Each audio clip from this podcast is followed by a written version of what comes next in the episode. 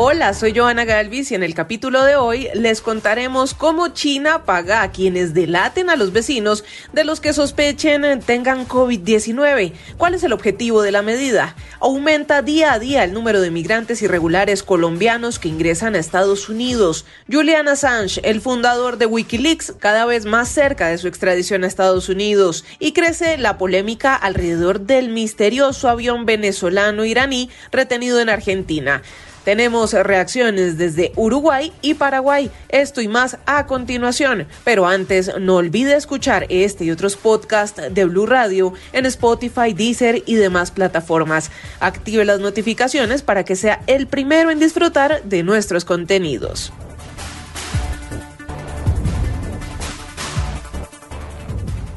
Comenzamos en América. Hay una preocupante cifra récord que se registró en mayo de los colombianos que han migrado de forma irregular a Estados Unidos. Cerca de 643 colombianos por día fueron detectados ingresando a la Unión Americana por la frontera con México. Carlos Arturo Albino nos explica más.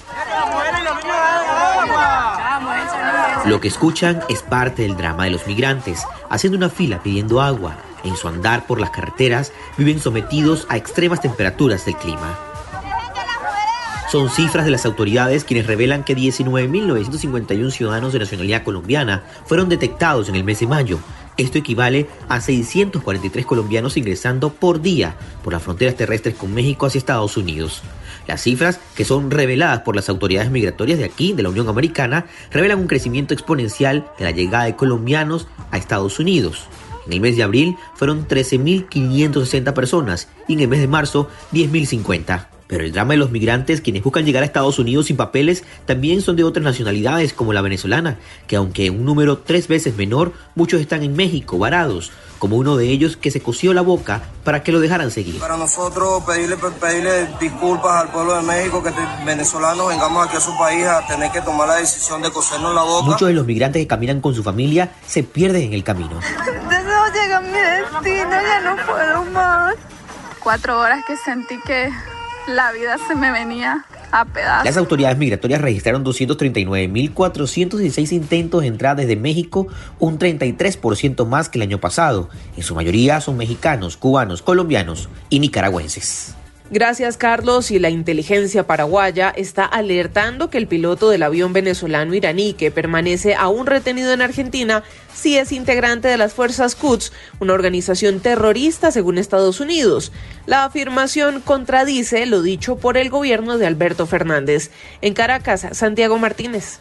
Hola, sí, el polémico avión Boeing 747 de bandera venezolana con parte de su tripulación iraní estuvo al menos dos veces entre mayo y junio en Paraguay, según lo que revela la inteligencia de ese país. Sin embargo, lo más preocupante es que Paraguay, desmintiendo a Argentina, afirma que uno de los tripulantes sí está vinculado con un grupo que Estados Unidos califica de terrorista, por lo cual ya comenzaron toda una investigación. La confirmación la hizo Esteban Aquino, quien es ministro de la Secretaría Nacional de Inteligencia paraguaya, en entrevista a la emisora ABC en Asunción capitán ha estado acá, estuvo en nuestro territorio, todavía sigue abierta la, la investigación.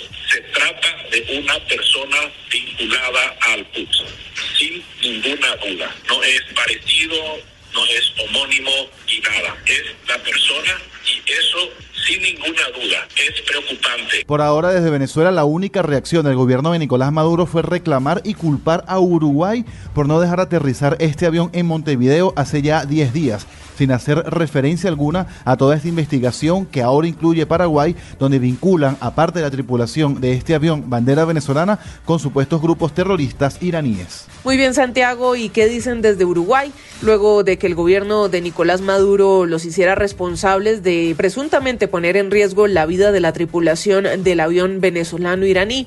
Esta pregunta nos la responde Emilio Izaguirre de la cadena aliada Canal 4 de Uruguay. ¿Qué tal? Es un gusto saludarlos desde Montevideo. El gobierno uruguayo no se ha pronunciado aún sobre el comunicado de prensa dado a conocer en las últimas horas por parte de la República Bolivariana de Venezuela respecto al accionar de Uruguay el 8 de junio, día en que se revocó el permiso de sobrevuelo del Boeing 747 de Emtrasur.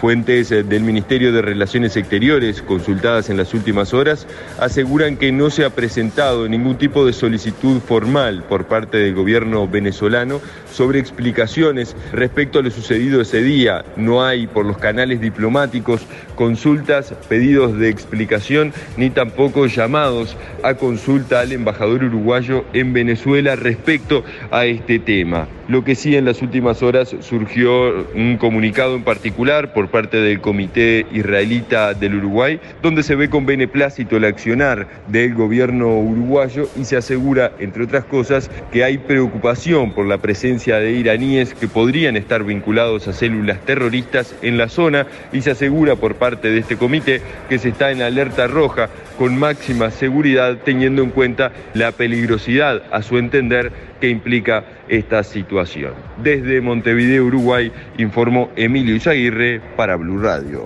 Gracias Emilio, nuestro colega de Canal 4. Y continuamos en este recorrido por el mundo y vamos a Reino Unido. Tras librar una batalla judicial de más de 10 años, finalmente hoy el gobierno británico dio luz verde para que Julian Assange sea extraditado a Estados Unidos. Allí lo esperaría una condena de 175 años de cárcel. Silvia Carrasco. Con 50 años de edad, Julian Assange lleva por lo menos 10 impedidos de movimiento y serán muchos más. La ministra británica del Interior, Priti Patel dio el visto bueno para que Julian Assange, el fundador de Wikileaks, sea extraditado. Assange ahora tiene 14 días para apelar. Estados Unidos quiere que Assange enfrente un juicio por un cargo de piratería informática y 17 cargos por violar la ley de espionaje de 1917 en relación con una de las mayores filtraciones de material clasificado de la historia. En 2010, Wikileaks publicó con la ayuda de Chelsea Manning, ex analista de inteligencia militar, un paquete que incluía 90.000 informes relacionados con la guerra de Afganistán,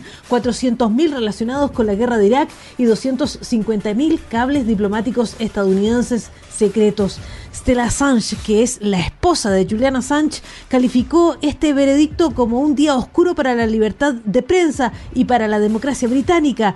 Confirmó también que van a apelar ante el Tribunal Supremo inglés. Gracias Silvia. Y en China, delatar al vecino del que se sospeche que tiene COVID-19 le puede representar una jugosa recompensa.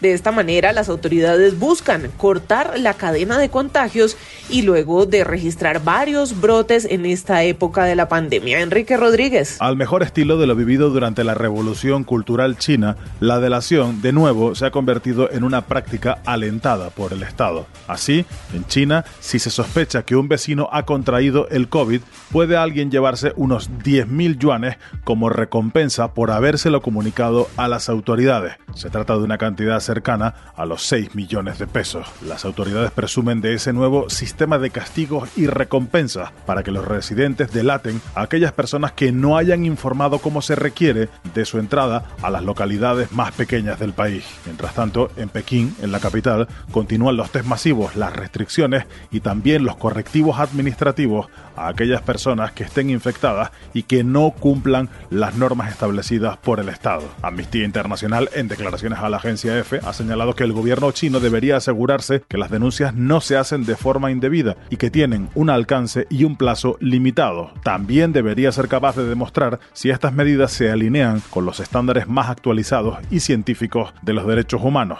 algo que siendo China es poco probable. Gracias Enrique y aunque este recorrido por el mundo se detiene por el momento, no olvide escuchar este y otros podcasts de Blue Radio en Spotify, Deezer y demás plataformas. Active las notificaciones para que disfrute de nuestros contenidos en cualquier lugar y momento del día.